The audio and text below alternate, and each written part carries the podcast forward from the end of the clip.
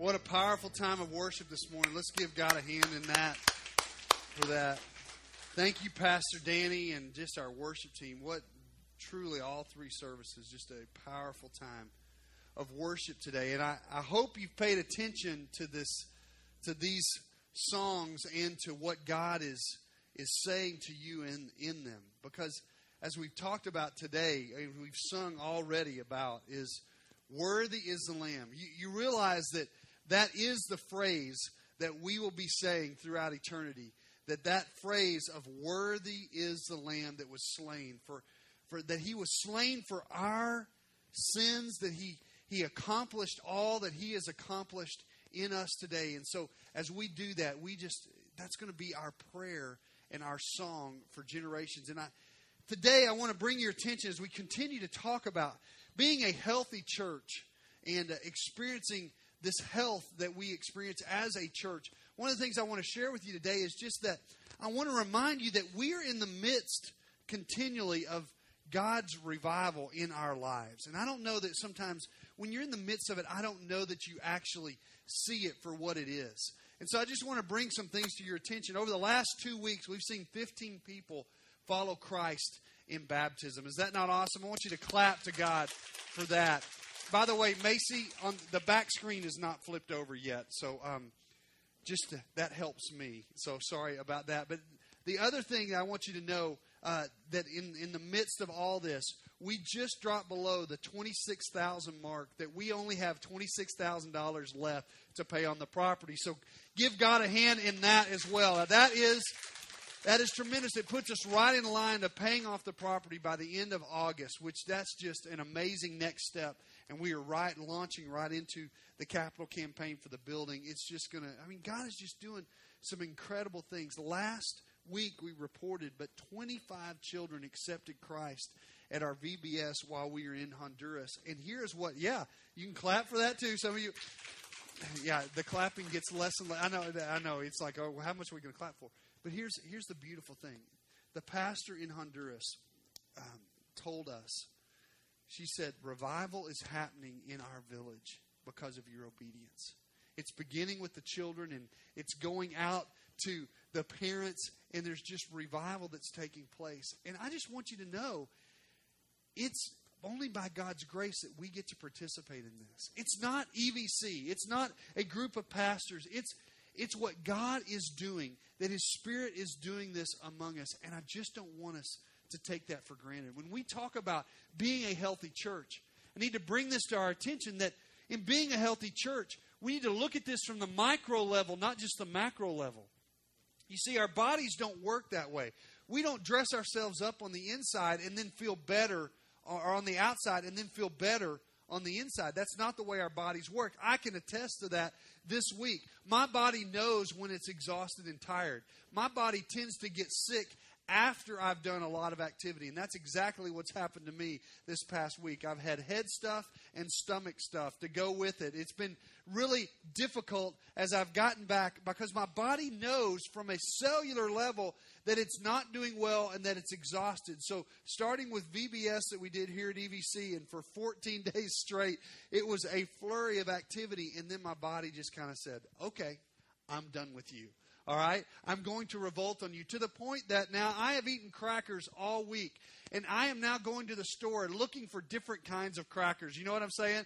Oh, one's pretzel on one side and cracker on the other. That looks great. All right? That's what my mind and my body is saying about now. Because at a cellular level, it knows when it's tired and exhausted.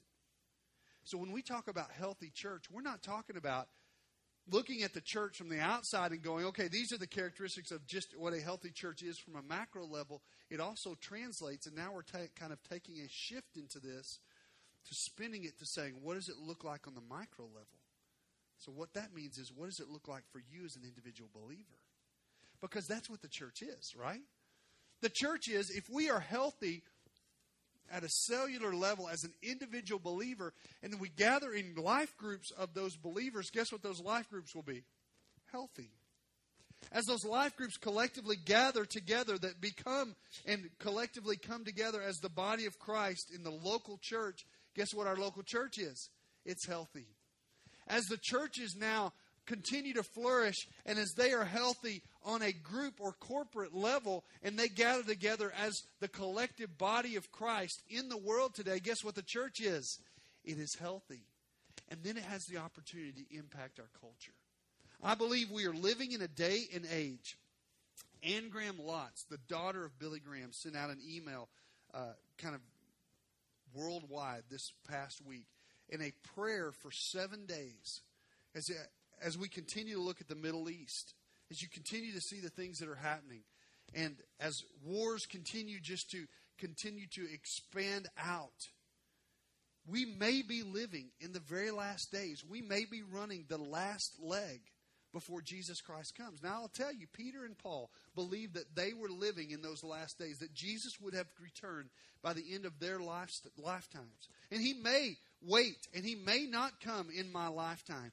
But as I look at the world today, it continues to just deteriorate more and more. And we need the healthy church you as an individual believer to be healthy if we're going to counteract the culture and continue to carry the baton effectively into the last leg of what we see as the final race before Christ returns. That's us, ladies and gentlemen. We are running our last leg, whether, whether we are the final generation or not, we're running our last leg to, to bring Christ's glory more and more in this life. And so, as we talk about the healthy church today, we're going to begin to talk about this on the micro level. What does it mean for you to be healthy? And today, we're shifting to talk about, over the next several weeks, prayer. Are we a praying church? We are a church that's known for going to other places in the world. We're a church that's known for being contemporary. We're a church that's known for using every bit amount of space that we have and continuing to be willing to add services to make room for people. We are known as a church that reaches out to others. We are known for a church that has quality children's ministry. We are known as a church that now reaches out and has a great student ministry. We have just begun a ministry to special needs families, and we are having more and more special needs families come to EVC. So these are the things that we're known for. Are we known to be a praying church in our community? Bart and I have been talking about this, and we know that one of the things that our church often is is a reflection of its leadership as well. And I'm going to be very honest with you, Bart will be next week as well. We struggle and have always struggled with taking specific amounts of dedicated time to prayer in our lives. It's been a spiritual discipline that we both have said man, that has been something over my life as a believer I have struggled with. We're going to talk about what I believe why I've experienced this personally. And we're going to talk about what that looks like as we see barriers to developing a meaningful prayer life. But our prayer is, and our full intention, and we believe our purpose given by God is to lead our church to be a praying church. Because when we're a praying church, it's then that dependence transfers to what God really wants to see happen, that we become the available vessels. And in order to do that and to see this on a micro level, I think first we have to see what it does and what it says about being a praying church in God's Word. I want you to go to the book of Acts if you want to look there. I just want us to cover just a few scriptures that talk about this whole aspect of being a praying church. In Acts 1:14, we see the church, the new church gathered, the early church, and it says all these with one accord were devoting themselves to prayer together with the women and Mary the mother of Jesus and his brothers. And you're going to see these two words, prayer and devoted or devoting themselves to prayer. That's going to be a consistent theme that you see in scripture. Acts 2:42 and they devoted themselves to the apostles' teaching and to fellowship, to the breaking of bread. Amen. We like the breaking of bread. We like the uh, communal meals together, right? All right. This is audience participation time. Yes, I'm seeing some heads now. Yes, we like the. It's close to lunch. Need I remind you of that? Okay. And to what prayers that they devoted themselves. Acts six verse four. And we will devote ourselves to prayer and to the ministry of the word And then Colossians 4 2, Paul writes to the Colossian church Devote yourselves to prayer with an alert mind and a thankful heart. So we continually see this idea of are we devoting ourselves to prayer? For what in the world does devote really mean? So let's look at this definition. Here are several definitions. One is to adhere to or to be his adherent, to his to be his follower, to be devoted or constant to one. So if you're devoted, you are constant to one. If you are married today, you are devoted to your spouse. Amen? Really poor. All right. If you are married today, you are devoted to your spouse. Amen? All right. It's good to hear some ladies' voices in that as well. You know, you are married not just to your spouse, you are married to the exclusion of all other spouses. Amen? All right. There you go. So we are devoted to one. We are devoted in this relationship with Jesus Christ. And that's what we're going to talk about with prayer today. That prayer is simply communication, it is our relationship with Jesus Christ, as Bill Bright talks about. It is taking in God's word or breathing in and then exhaling prayer. It is taking in God's word and exhaling prayer. It is this ongoing relationship with the Father that we are taking in this relationship, and our exhale is our prayers to God, not only for what we need, but in adoration to who He is. So we are going to be talking about that, it, that we are the believers or followers of one. Another definition, to be steadfastly attentive unto, to give unremitting care to a thing or to a person. To continue all the time in a place. I want to ask you this question Do you have a place of prayer? Do you have a place of devotion between you and God? Is there a specific place that you think of when you think of that time alone with God? Is there a place in your home?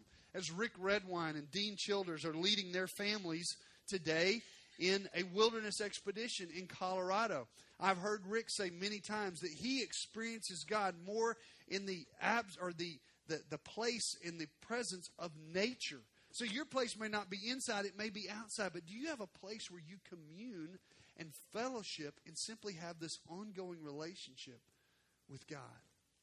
Unfortunately for us, our prayer has gotten to the place where we think it's got to be this manufactured thing that just has to happen in this this way or that way, but it's just this conversation with God, if you will, that you're communing and communicating with God. To persevere and not to faint. It's a consistent level to devote ourselves, to show oneself courageous for a task of prayer, and to be in constant readiness for one, waiting on constantly. I've got to admit to you, this has been a struggle in my life. From the time that I accepted Christ until today, of this just ongoing communal relationship one with me and the Father. I am much more comfortable out actively doing stuff. I just got a reprimand from my brother, Jorge Tapiero, as I was outside moving the sign. He goes, Hey, brother, delegate. Ask somebody to help you do something. I don't do that well. I tend to just go out and do it, and I tend to be much more happier or much more happy uh, when I'm just out doing stuff. See, the inherent weakness of that is what I struggle with here. That I find myself not depending upon the Father's strength to the point that I get myself to places of exhaustion. That's not healthy. It's not healthy for me. It's not healthy for you. So this is the early church. So I want you to ask your I want us to ask this question.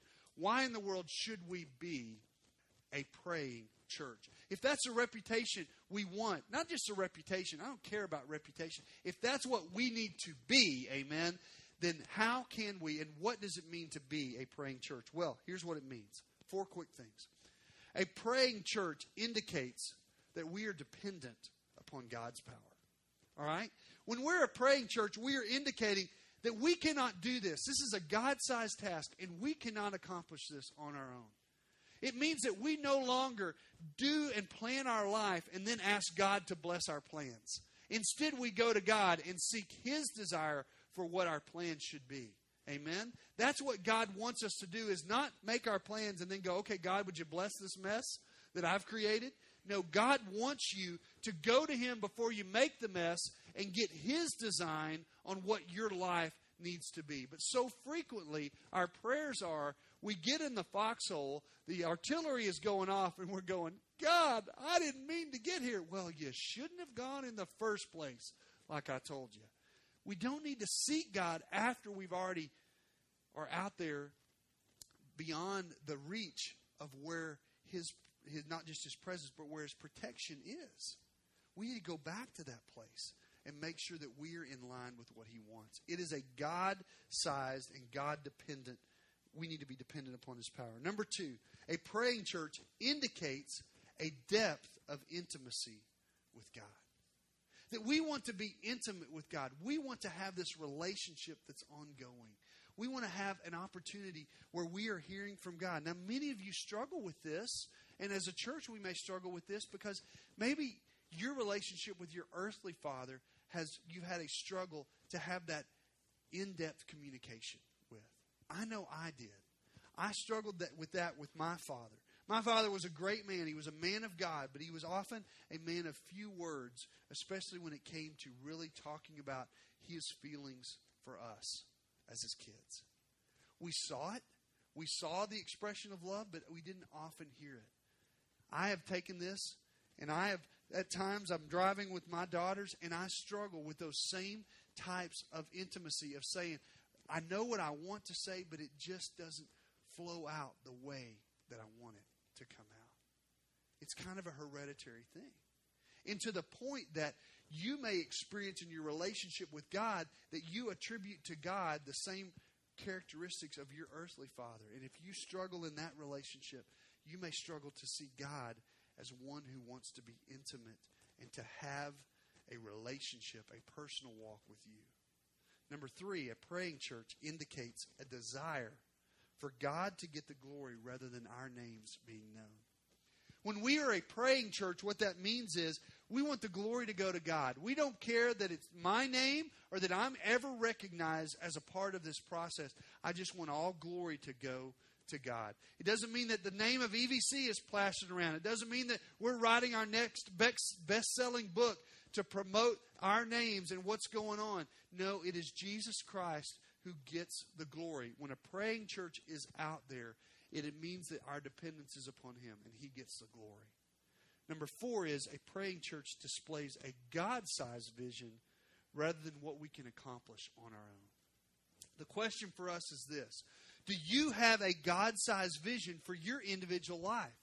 When we look at it as a church, are we desiring to go out to a new piece of property to build a new, a bigger building so that we can be more comfortable, so we can spread out a little, so we can have fewer services and do these things? No. That's a man sized vision. A God sized vision is we need to reach Northwest Tarrant County. We need to reach into Honduras, into Montreal, into Malawi. We need to reach this world for Christ. That's a God sized vision because it's a task that we can't accomplish on our own. But so often we look at church growth principles, we say, okay, we're not growing because of this. Well, at EVC, we're, we can say we're not growing because we don't have an attractive parking lot. Isn't, isn't our parking lot attractive? I'm telling you, isn't that gravel just what you love to see every time? I mean, most of our members don't even park in our parking lot. You realize we have twice as many people who park on the street than park in our lot. Okay? That's not by accident. It's ugly. Okay? We know that. We understand that. We don't we don't come in and, and, say, hey, we've got this great hallway that's just really easy to get down and get in between two services, especially when the long winded pastor goes over a little bit. Okay? So that's not what we're not about our comfort. We're about a God sized vision. Is your individual vision for your life, is it God sized? Or is, is it simply something that you feel like I can I can handle on my own? A few months ago, we had a man who spoke at our man church event. His name was Chris Fagley, a good friend of mine, uh, Arlington police officer that is now involved in ministry. And Chris uh, made mention on that night that he spoke. He said, thank you, Randy Miller, for a lot for leading our men. At several years ago, I led a group of men through a study of a book called Halftime. He said, "Thanks for thanks for uh, totally ruining my retirement." He said, "What I thought retirement was was having a beach house and picking up seashells. That's what I thought my retirement was going to be. But now I've seen that."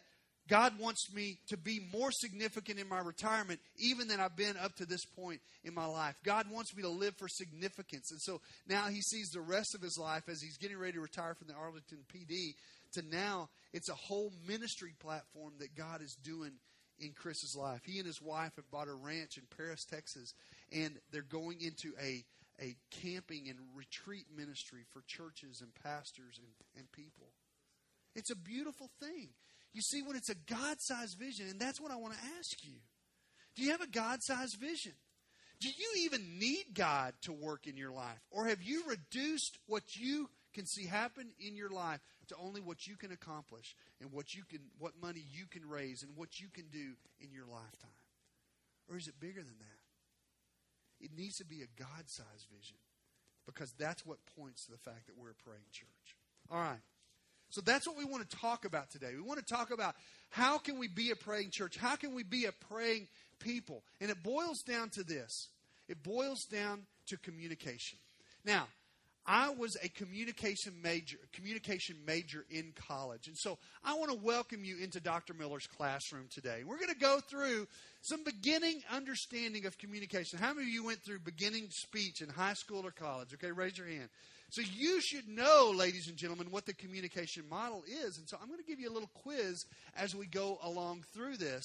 So get out your papers and your and your uh, pencils and put your name at the top. All right, put your student number and ID on the left. No, no, you don't have to do that. But we're going to take a little quiz. So the first thing about the communication model, because here's why we're talking about the communication model. That's what prayer is. It's just communicating with God. So if we will see what the communication model is and we kind of break that down and understand what that model is, we can understand what communication with God is as we pray because that's what this is really all about. So the communication model, first of all, involves this person. This person is called the sender of the message. Guess who the sender of the message is today? Okay, that's me. I am the sender of the message for you today. And so we have a sender and we have a message. So at this point, the communication model is complete, correct? No. See, it tricks some of you because the communication model is not complete at this point because we must have, if we're going to have communication, we must have another person. And this person is the receiver. Guess who the receiver is today? Very good. You are the receiver today. And so now that we have a sender and a message and a receiver. Now the communication model is complete, correct? Scott Biscup? No, I'm okay. He says no. I see. I'm calling you if I need to. So no, the communication model is not complete because in order to be complete, we must have what's called feedback. All right. So can you understand what feedback is? Amen.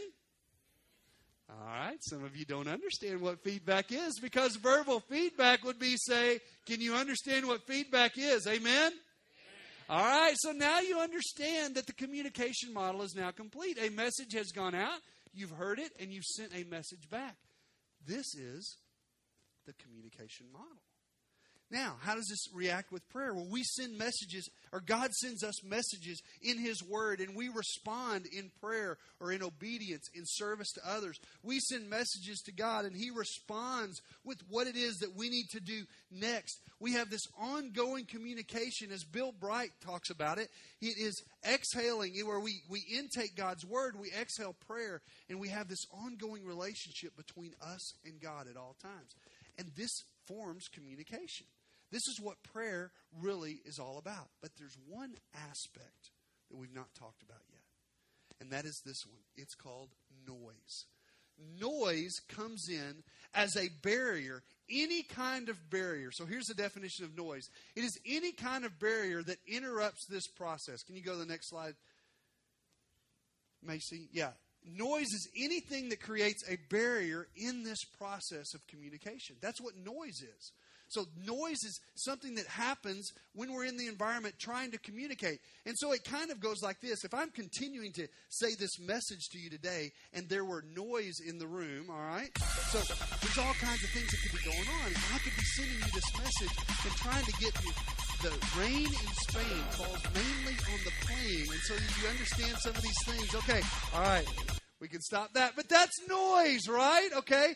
So noise is not only different stimulus, it, it can be a audio stimulus, it can be uh, something that's going on in our environment, it can be physical. We've actually did, figured out as we've begun our special needs ministry on the first day of VBS, we had several special needs children who were part of our VBS, and we discovered we knew this, but we didn't know the effect that it would have.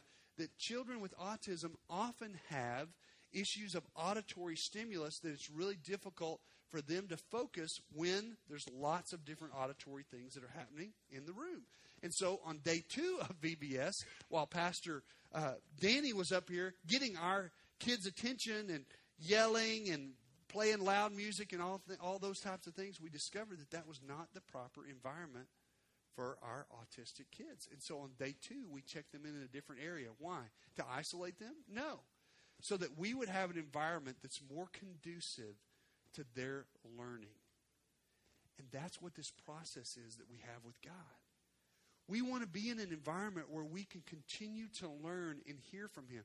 We want to identify what the barriers or what the noise is in our communication model with God so that we can begin to communicate more effectively. So that's what we're going to look at today, what some of these barriers are. Now, to illustrate this, I discovered this on our trip to Honduras that one of our members, Elaine Lunsford, got a cell phone and was texting on her cell phone. Now, how many of you have cell phones that are text you text on your phones? Okay, Statistics will say that 97% of the United States have cell phones and are kind of using them to text, okay? So you've just discovered some of you, you're in the 3%, okay? But if you are texting, you've discovered that there are shortcuts that you can use for words that now you don't have to text the whole word. So instead of saying thank you, you say TY, all right? Thank you very much. Well, Elaine discovered that not all the shortcuts mean what you think they mean. Elaine thought LOL meant lots of love, is what Elaine thought, which is just fine in most situations until your daughter in law's mom passes away and you send her a text. I'm praying for you, LOL. Ladies and gentlemen, we have a communication problem because her daughter in law heard I'm praying for you. Laugh out loud. Really? Do you think that's appropriate? And for two weeks, the relationship went cold because of a communication error. We call this the barrier of ignorance in Elaine's life. And her son came to her and said, Mom, what do you think LOL means? Well, son, it means lots of love. No, it actually means laugh out loud. She went, oh oh no, what have I done? And she went back, apologized, and renewed the relationship. She helped the communication model flow more freely. Well, here's the issue that happens in our life all the time in our walk with Christ. That we get off in our communication, that we see barriers, we see noise come in. So, what I want us to do today, to finish up today, is I want to give you seven barriers. Now, we're going to go through these very quickly. And I want to give you lots of scripture that goes with them. So I'm going to encourage you to write these scriptures down because here's your homework for this week. This is a class, okay? And remember, I've you put your name on, on your paper. So here's the homework. The homework for you is to take these verses and to relook at them through the week. And I want you to ask yourself, what are the barriers to your communication or your prayer life with God? I'm going to freely share what mine are and what which of these I mainly struggle with. And uh, my daughter is on the front row, and she's going to identify the things that she thinks that I struggle with. No, no, hopefully she's not going to do that. All right. So, the first barrier to an effective prayer life with God is pride. It's pride. Now, this is a great place to start because it's where all sin starts, right? But pride is a significant barrier to our prayer life and our prayer time with God. Now, why is pride a significant barrier? It's a hard area to overcome because we have to ask ourselves do we think God can really do what he says he can do? Or do we think we can handle this on our own? We just got back from Honduras, and always I was telling Jorge as we were planning this out and as we were going to VBS, I kept saying, Hey, Jorge, don't worry. We got this. That was our big statement that we started to make. To the point that Jorge is a much more organized individual than I am. I know that would shock you, but um, Jorge and I, we roomed together in, in, in Honduras the whole time. And so we were bouncing things off each other. And one of the things that Jorge had was a great plan for rotating our VBS and for having the children rotate into five different groups. Well, on night one, we discovered instead of having five groups, we had them all in one place because we had no electricity in other, any other building except one. So we had what we thought would be 130 kids. Now we had 260. So, with the first few minutes of being in country, Jorge took his plan that he had worked on and he threw it out the window. And what did I say to Jorge? Don't worry because we've got this. Now, the reason I said that is because my superiors in my past have told me, one of them named Mike Reed told me, Randy, what you really need to do is you need to be the ringmaster of a three ring circus. That is really what you are most gifted at doing. So I took that. Another consultant in my life said, let me under, let me help you understand your personality. And I was like, good. I'm glad somebody can help me understand my personality. He told me this is a consultant who does major business consulting. He said, your personality type can sit in a room and the whole room is on fire and you can find order in the chaos within that room. I'm going, yeah, that's that's so me. I love I love chaotic situations because I tend to work best in those chaotic situations.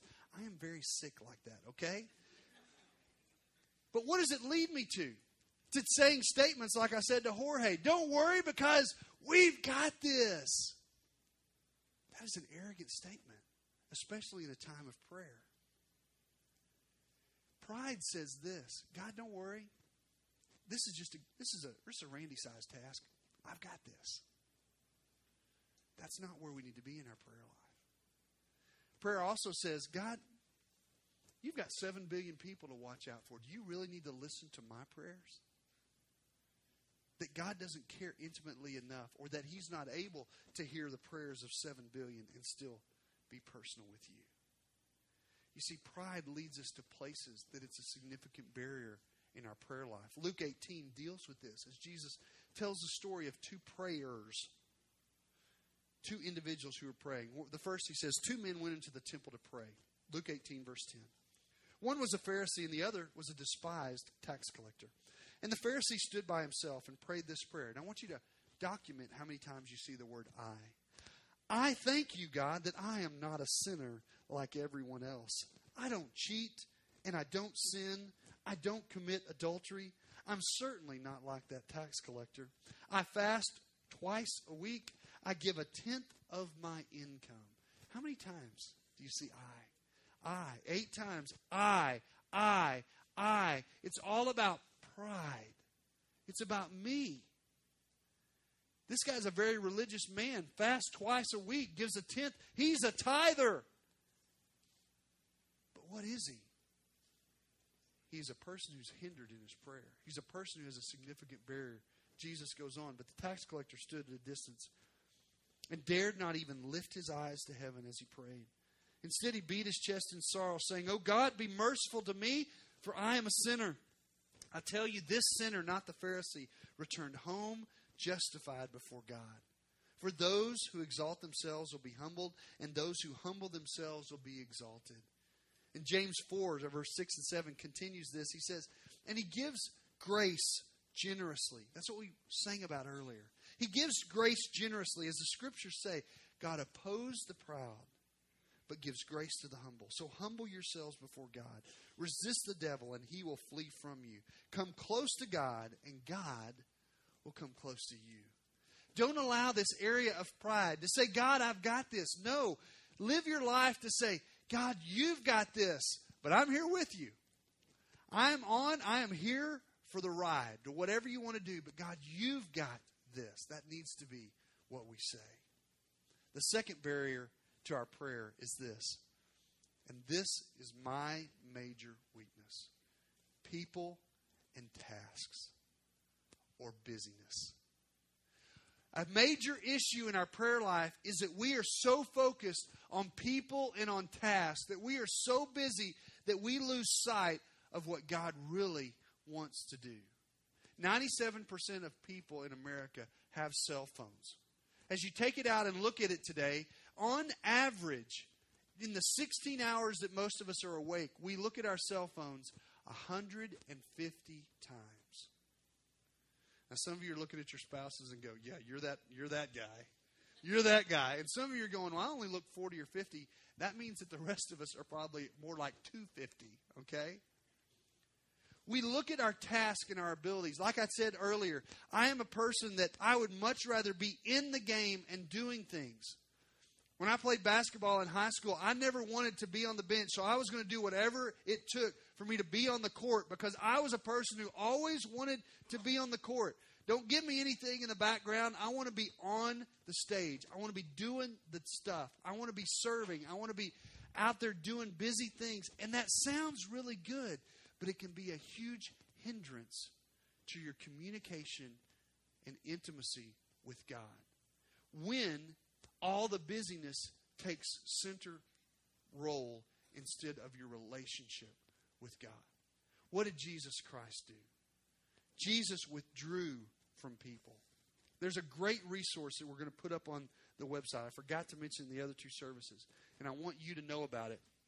But it's going to be on our website near the media uh, for this message, and it's called Tyranny of the Urgent. It's written by a man named, named Char- Charles Hummel, and he wrote this for the navigators, and it's just a small little booklet. It'll take you less than 10 minutes to read, but what it talks about is that we live for the tyranny of the urgent. When you look at your phone 150 times a day, what you're doing is actually letting the squeaky wheel get the grease. It's what the most immediate thing is when the most important thing gets pushed to the back. The most immediate thing gets done, but the most important thing gets pushed to the back. And what's the most important thing? Your communion with your Heavenly Father. But when you get busy, and that's the reason we encourage people to start your day off in prayer and devotion with God, because if you get into your day, you're going to think you're way too busy to do this. But it's the most important thing that you and I will do is to withdraw and get alone with God. Jesus did this in Mark 135. He said, Before daybreak the next morning, Jesus got up and went out to an isolated place to pray. Jesus Christ, the Son of God, who could have done everything in his deity as the Son of God, yet he chose not to. Everything on earth that Jesus did, he did in the power of the Holy Spirit. Not because he had to do it that way, but he chose to do it that way. Why? So that we would have a model of how to live this life. Jesus chose to do everything he did through the power of the Holy Spirit. To whom? What? We all have the same access to. And Jesus chose to withdraw and get away and allow himself to hear from God and hear the things that God wanted him to, the, the Father wanted him to do. And he isolated and got away from the task and the people. Jesus, the person who loved people more than any other, got away from people so that he could hear from the Father. Not only in Mark 135, but in Mark 6:46 it says after telling everyone goodbye. I love that, that the Bible is so intimate. After telling everyone goodbye, Jesus said goodbye to everyone, and then he went up to the hills by himself to pray. Luke 5:16, but Jesus often withdrew to the wilderness for prayer.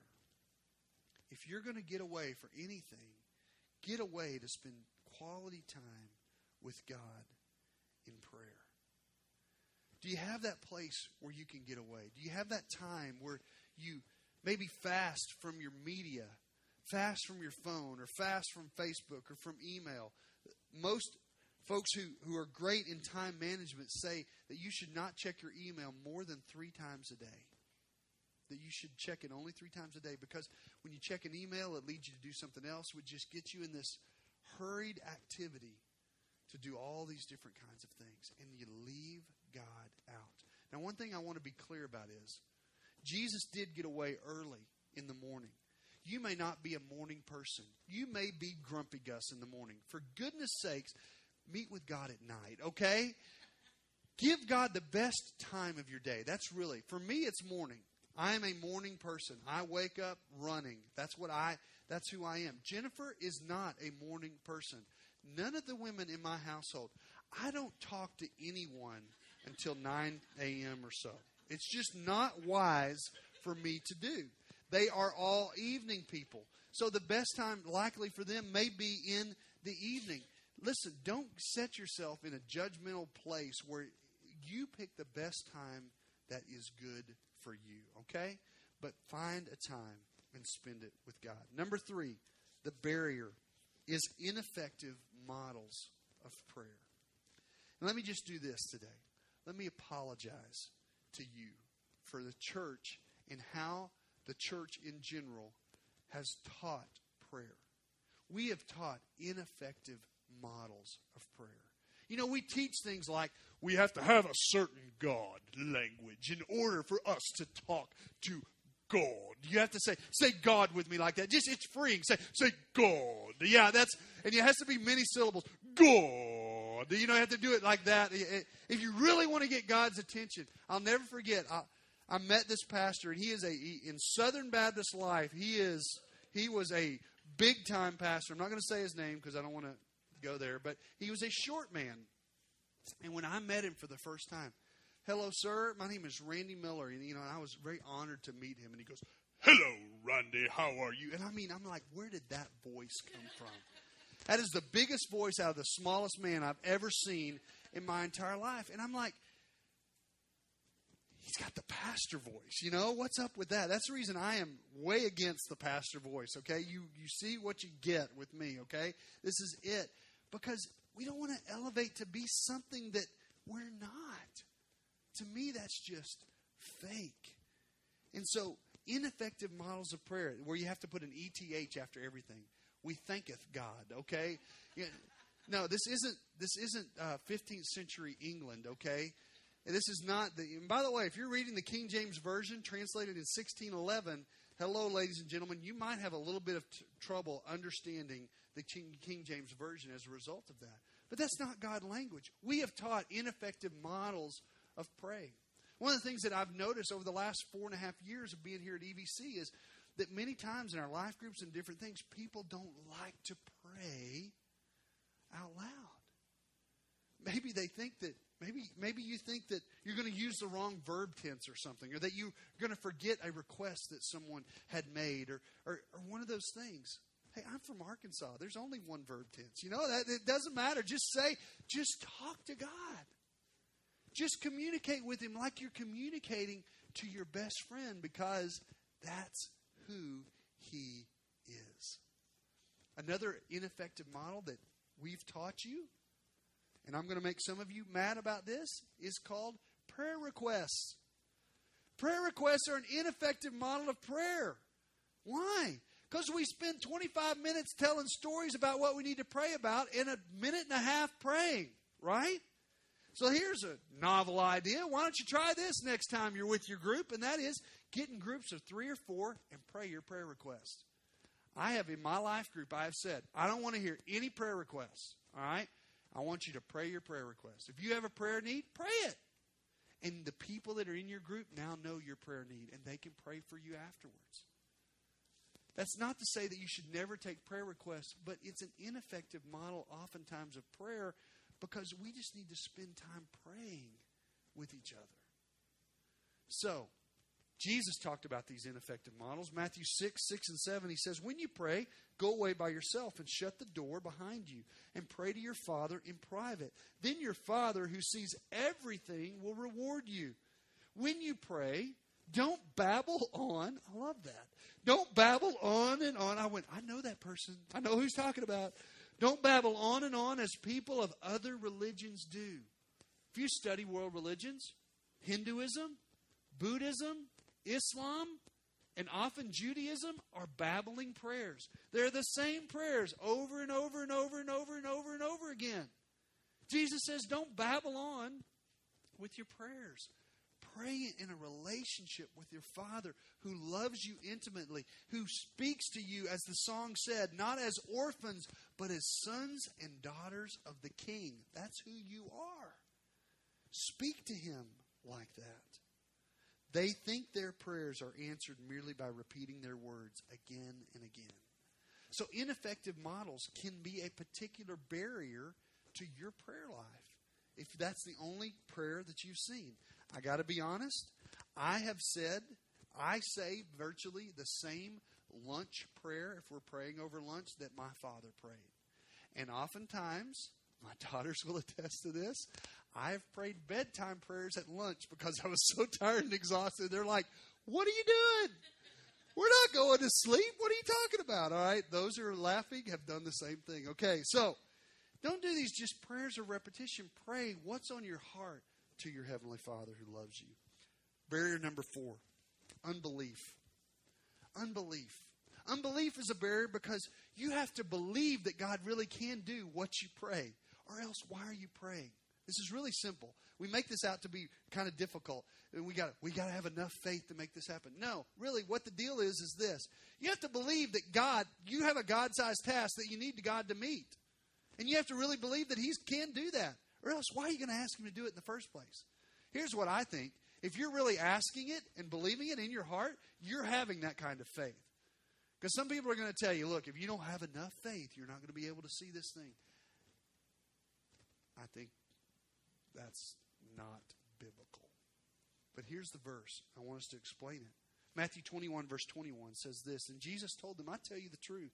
If you have faith and don't doubt, you can do things like this and much more. You can even say to this mountain, May you be lifted up and thrown into the sea, and it will happen.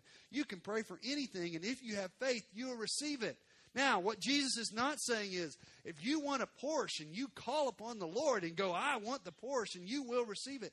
That's not what Jesus is saying in the least. This is not the name it and claim it prayers, although that's what pastors are going to preach about this verse. But in the context of Scripture, what this verse means is God has a flow of His will for you over your life.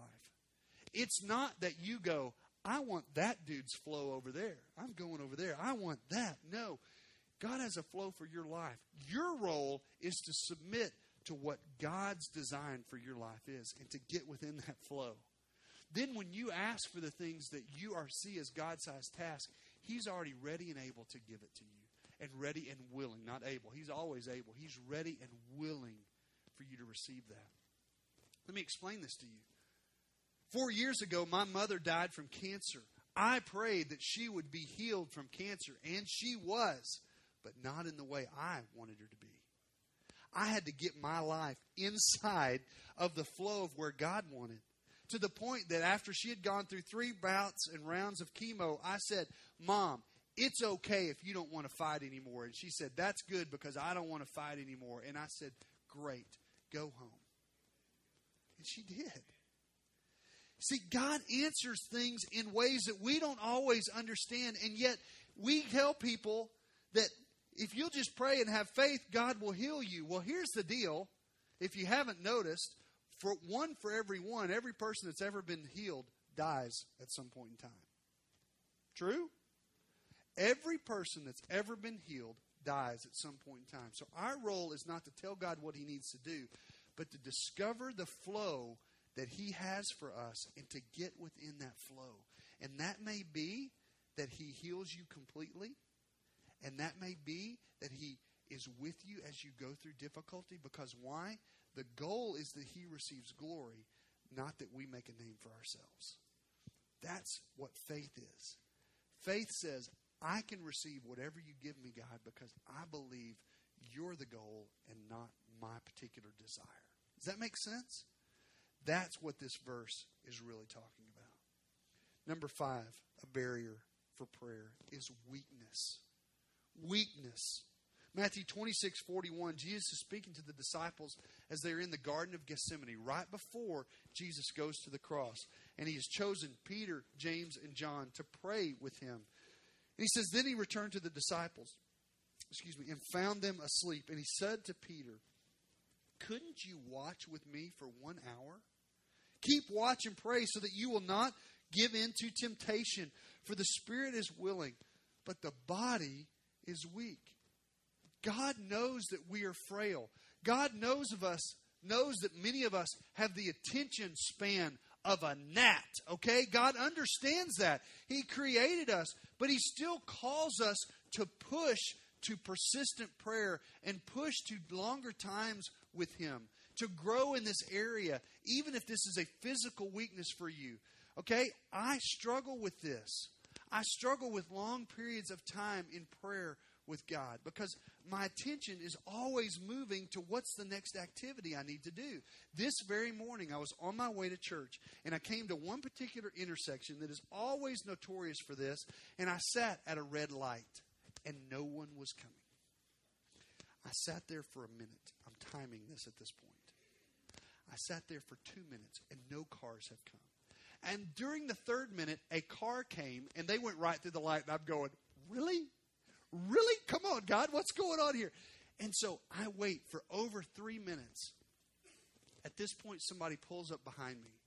Now I'm being very animated in how frustrated I am with doing different things. And in time of confession, I ran the red light. Okay, I'm just telling you guys that I did that. You didn't hear that. Okay, but I ran, I ran the red. Don't ever do what I do. Do what I tell you, not what I say, not what I do. But I ran the red light and I watched it. I was able to watch the light in the distance and I could literally see it for half mile. It never changed. It never ever changed. And so I'm watching this. So I get very impatient.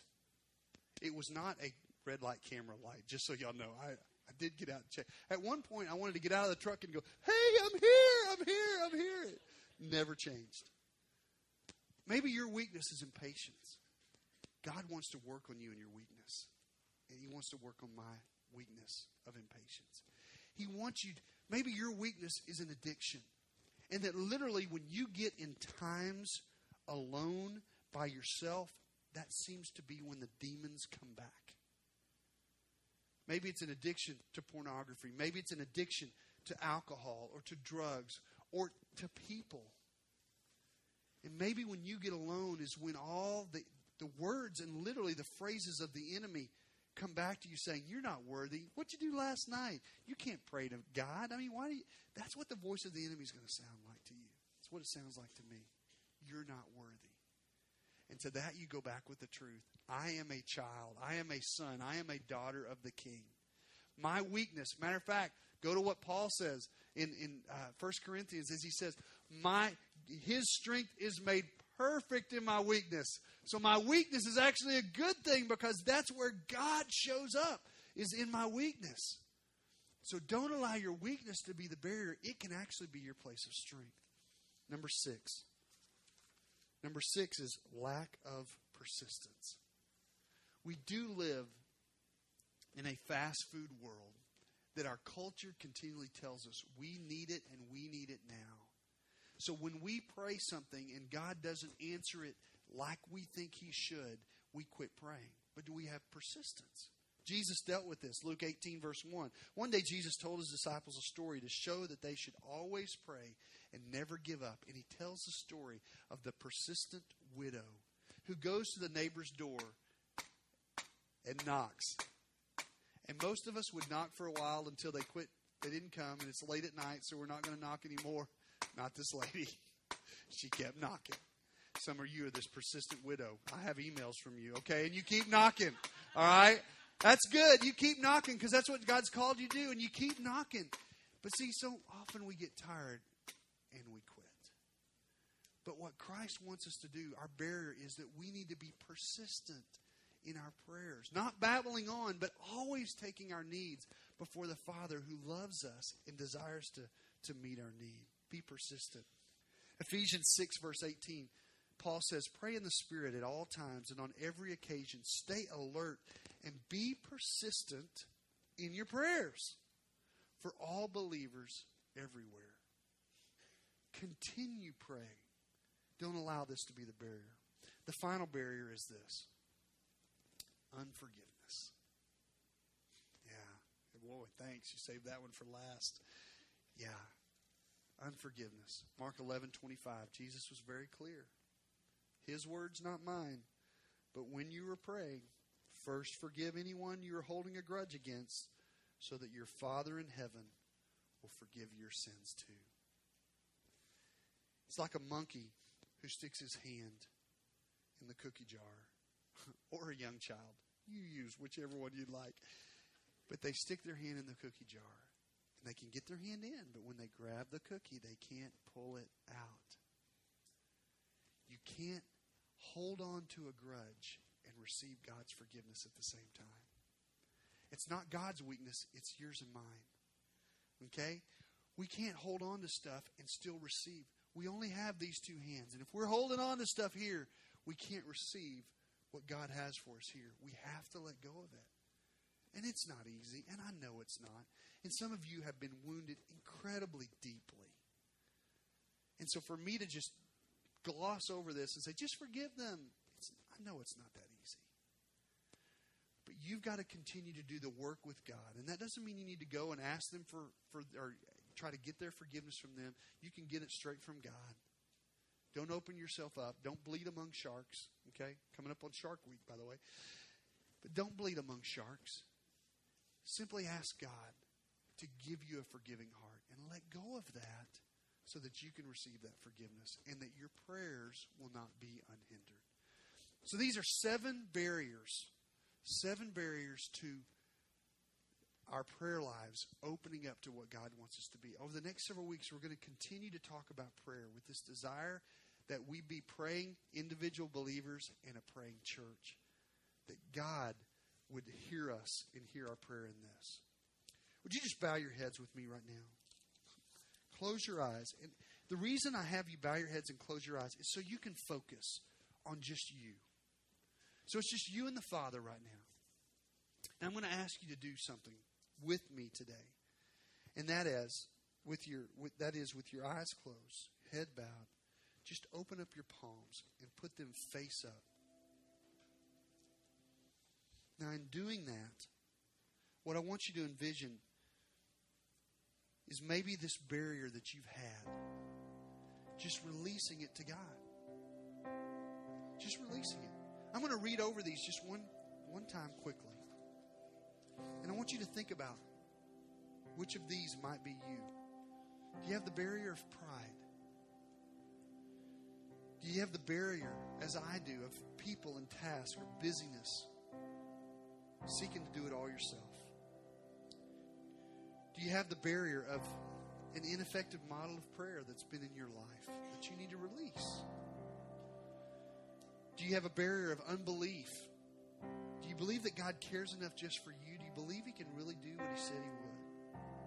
Do you have a barrier of weakness and addiction, of something in your life, of your attention, a weakness in your character? Do you have a lack of persistence to continually go to God? Do you have some area of unforgiveness? Father, as our palms are open to you right now, Lord, we release these things.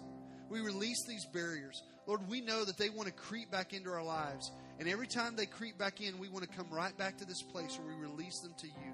Because we want nothing to hinder our fellowship with you, our communion, our discussion, our pleading, our talking with our very best friend, our daddy, our father. So, Lord, we open our hands to you. We release the barriers in our life. And we pray that you would meet each need.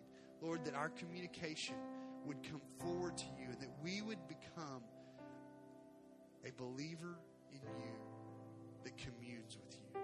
That we would become life groups that commune with you. That we would become a church that is a praying church. Is my prayer in Jesus' name. Pastor Kyle, tell us what's going on this week.